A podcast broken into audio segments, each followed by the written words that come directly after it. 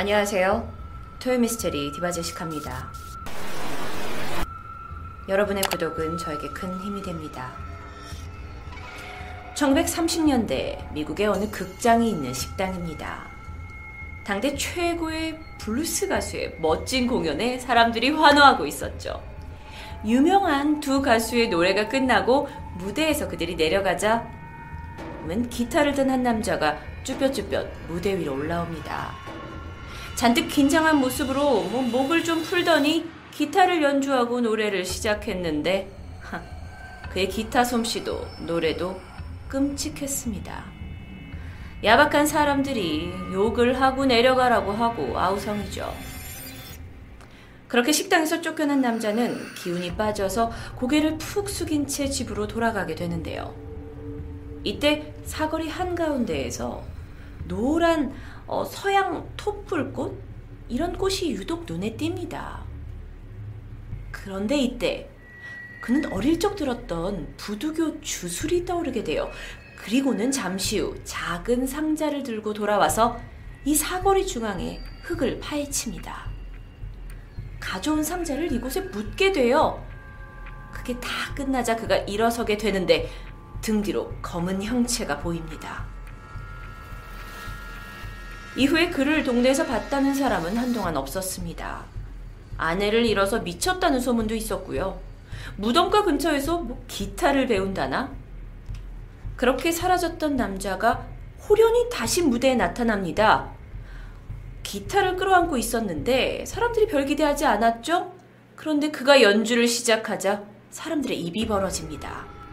아니 뭐 무슨 유명 기타리스트 저리 가라 할 만큼 정말 멋진 연주 솜씨에 보컬까지 바뀐 거예요. 이날 이후 그의 뛰어난 음악 실력은 이 지역뿐만 아니라 점점 미 전역에서 큰 인기를 끌었고요. 사람들은 그의 음악을 들으러 미시시피를 방문할 정도였어요. 그의 이름은 로버트 존슨입니다. 미국 델타 블루스의 왕이라고 추앙받는 그는요. 뛰어난 가창력과 연주 실력까지, 아, 그리고 작곡까지 완벽하게 하는 정말 놀라운 어떤 조화로움을 가지고 있어요. 그래서 실제 전설적인 인물로 알려져 있죠. 현재 역사상 가장 중요한 블루스맨 중에 하나로 인정받고 있고요.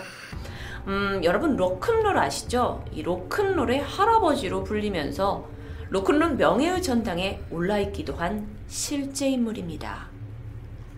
하지만 그의 이런 스토리 때문일까요? 아니면 너무도 특출난 재능 때문일까요? 이상하게 그와 관련된 기이한 이야기가 많이 있습니다.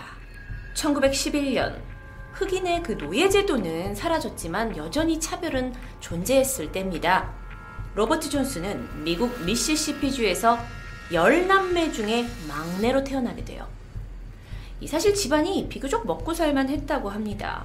그런데 남북전쟁이 끝나고 나서 흑인들의 인권이 더 무시당했고 이 집안이 근처 백인 지주들과 복도들에게 재산을 빼앗기게 되면서 가족들이 모두 뿔뿔이 흩어지게 되죠. 18살이 되던 해에 버지니아 트레비스라는 여성과 결혼을 하게 되고 성실하게 가장으로서 밭을 일구면서 뭐 농부로 살아갑니다. 농부요. 하지만 얼마 후에 아내가 아이를 출산하다가 사망했고요. 아이도 이때 함께 사망하게 되면서 다시 절망적인 시간이 돌아옵니다. 이후에 그는 집이 이제 딱 정해놓고 있지 않은 채 여기저기 떠돌면서 방랑 생활을 하게 되는데 그러다 우연히 극장 식당에서 이 기타 연주 노래 공연을 보게 되고 너무 반해서 기타 연주자가 되기로 합니다. 농부에서 갑자기 기타 연주자로요. 실력은 형편없었죠. 게다가 그에게 기타 연주를 제대로 가르쳐 줄 사람도 없었습니다. 그러다 보니 다른 사람들 어깨너머로 그냥 보고 배웠던 거죠. 여전히 실력을 늘리는 데는 한계가 있던 차. 문득 그는 나한테 좀 가르쳐 줄 사람이 없을까 하고 이렇게 찾아다니던 중에 진머만이라는 사람을 만나게 됩니다. 그리고 그에게 기타 연주를 배우게 돼요. 그런데 진머만도 가족이 있었는데 진머만의 집에서 연습을 할 수가 없다 보니까 밤이 되면 어디서 연습을 할까 하다가 주택가에서 멀찌감치 떨어진 한 무덤가를 발견하게 되고요. 그곳에서 밤마다 두 사람은 기타 연습을 강행했다고 합니다. 자, 그런데 이 형편없던 실력이 이때 이후에 갑자기 일취월장하게 된 거죠. 무덤가에서 연습을 해서 갑자기 저렇게 천재 실력을 갖게 됐나? 그러니까 사람들이 이걸 두고두고 의심하기 시작해요. 그러면서, 아, 무덤가에서 악마와의 거래가 이루어진 게 아니냐라는 가설이 돌기 시작합니다. 정말 이 진머만가 무덤에서 강습을 한 이후에 로버트 존슨의 연주가 천재적이라고 표현된 만큼 완벽하게 표현됐다고 해요. 아니, 그러다 보니까 사람들이 아니 어떻게 갑자기 저렇게 잘해? 이건 재능을 신에게서 빌려왔거나 또는 악마에게서 사온 거라고 생각했던 겁니다. 그런데 로버트 존슨과 관련된 기이한 이야기는 이뿐만이 아닙니다. 그는 전성기에 좀 별나고 이상한 모습을 보여줬는데요. 아니 공연 도중에 갑자기 뒤돌아 앉아서 노래를 부르기도 했어요. 그러니까 앞을 보고 노래를 해야 되는데 갑자기 뒤를 돌아요. 또 흥겹게 막 노래를 부르다가 점점 목소리가 막 떨리면서 사색이 되어 가더니 자리에서 박차고 일어나서 집에 가버리기도 하고요. 뿐만 아닙니다. 그러니까 노래와 노래 중간에 왜 중간 세션이 있잖아요. 쉬는 타임에 이유도 없이 그냥 사라져 버리는 일이 자주 있었다고 전해집니다.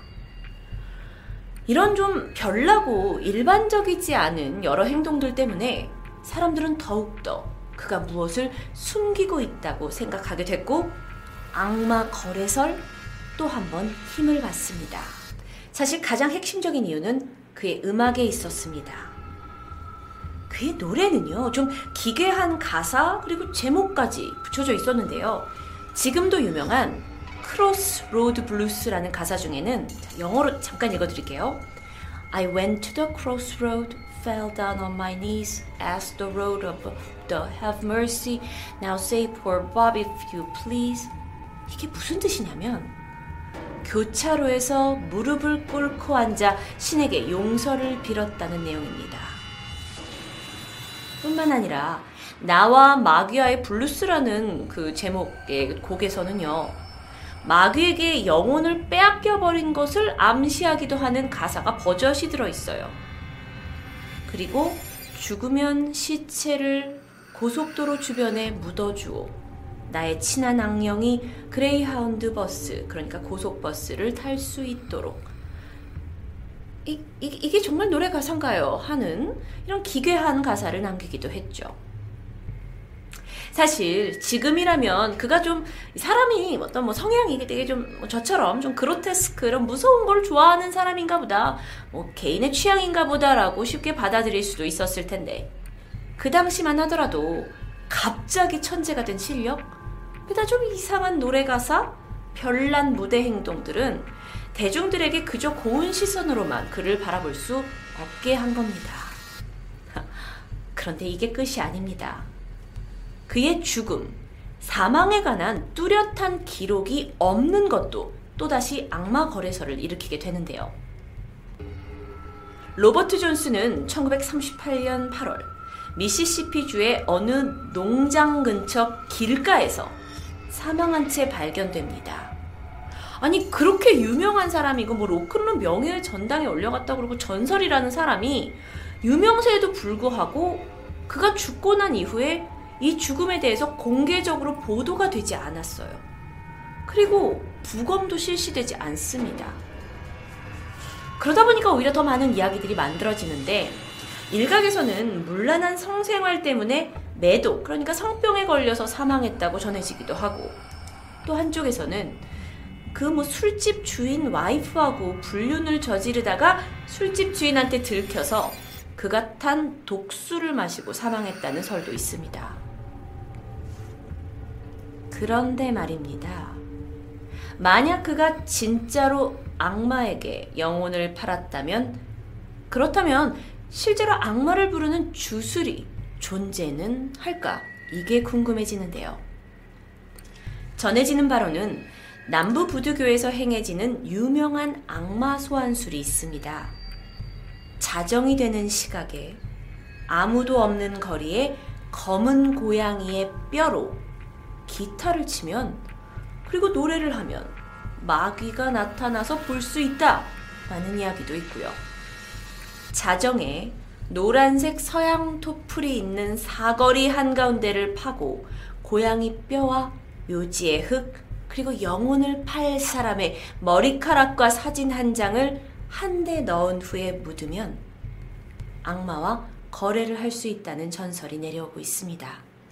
그러다 보니 이 부두교의 전설과 또 로버트 존슨의 이야기가 좀 맞아 떨어지면서 계속해서 악마 거래설이 내려오고 있었던 거죠. 또 다른 게 있습니다. 로버트 존슨은 27살에 요절합니다. 그런데 의심적인 사망. 그런데 여기서 또 다른 음모론이 발생해요. 우연히도 27살에 사망한 천재 뮤지션들이 계속해서 나왔기 때문입니다. 1950년대 미국에서 큰 인기를 누렸던 싱어송라이터 제시 벨빈, 롤링스톤스의 기타리스트이자 리더였던 브라이언 존슨, 말이 필요 없는 뭐 전설의 기타리스트 지미 핸드릭스, 음, 백인 여성 블루스 가수로 정말 센세이션을 일으켰던 제니스 조플린. 여러분들이 이 음악은 몰라도 한 번쯤은 들어봤을 법한 전설적인 밴드 너바나의 멤버 커트 코베인. 그리고 가장 최근 어린 나이로 안타깝게 세상을 떠난 에이미 와인하우스까지. 이들 모두 27살에 사망하게 되면서 이 모두를 일컬어 Forever 27 클럽이라고 부르고 그들이 저주에 걸렸다라고 이야기가 나돌기도 합니다. 끼워 맞춘 걸까요? 아니면 왜 이 천재 뮤지션들은 27살을 넘기지 못했을까요? 여기에 대해 조금 더 논리적인 접근도 있습니다. 한 연구 결과에 따르면 특히나 영국의 팝 가수들은 20대에서 30대 사이에 사망할 확률이 일반인에 비해 두세 배 더 높게 나오는데요. 이런 경향은 특히나 1970년대부터 80년대에 두드러졌습니다. 아마 20대 초반에 이 당시에 그 데뷔를 한 가수들이 엄청난 유명세를 탔겠죠? 그런데 4, 5년 후에 약간 제, 대중들의 관심이 떨어졌거나 또는 그거에 부담을 느꼈거나 그래서 뭐 매너리즘이나 우울증에 빠지면서 이런 현상을 가져오게 됐고 그 시기가 우연히 27살 전후가 되면서 생겨난 현상일 수도 있다라는 분석입니다. 뭐 그럴싸하다는 생각도 듭니다. 환상적인 재능을 단 2년에 선보인 채 떠나버린 로버트 존스, 그리고 그에 관한 여러 가지 떠다니는 설들. 이건 지금까지도 영화와 드라마 소재로 쓰이면서 여전히 미스테리하게 남아 있습니다. 토요 미스테리 디바제시카였습니다.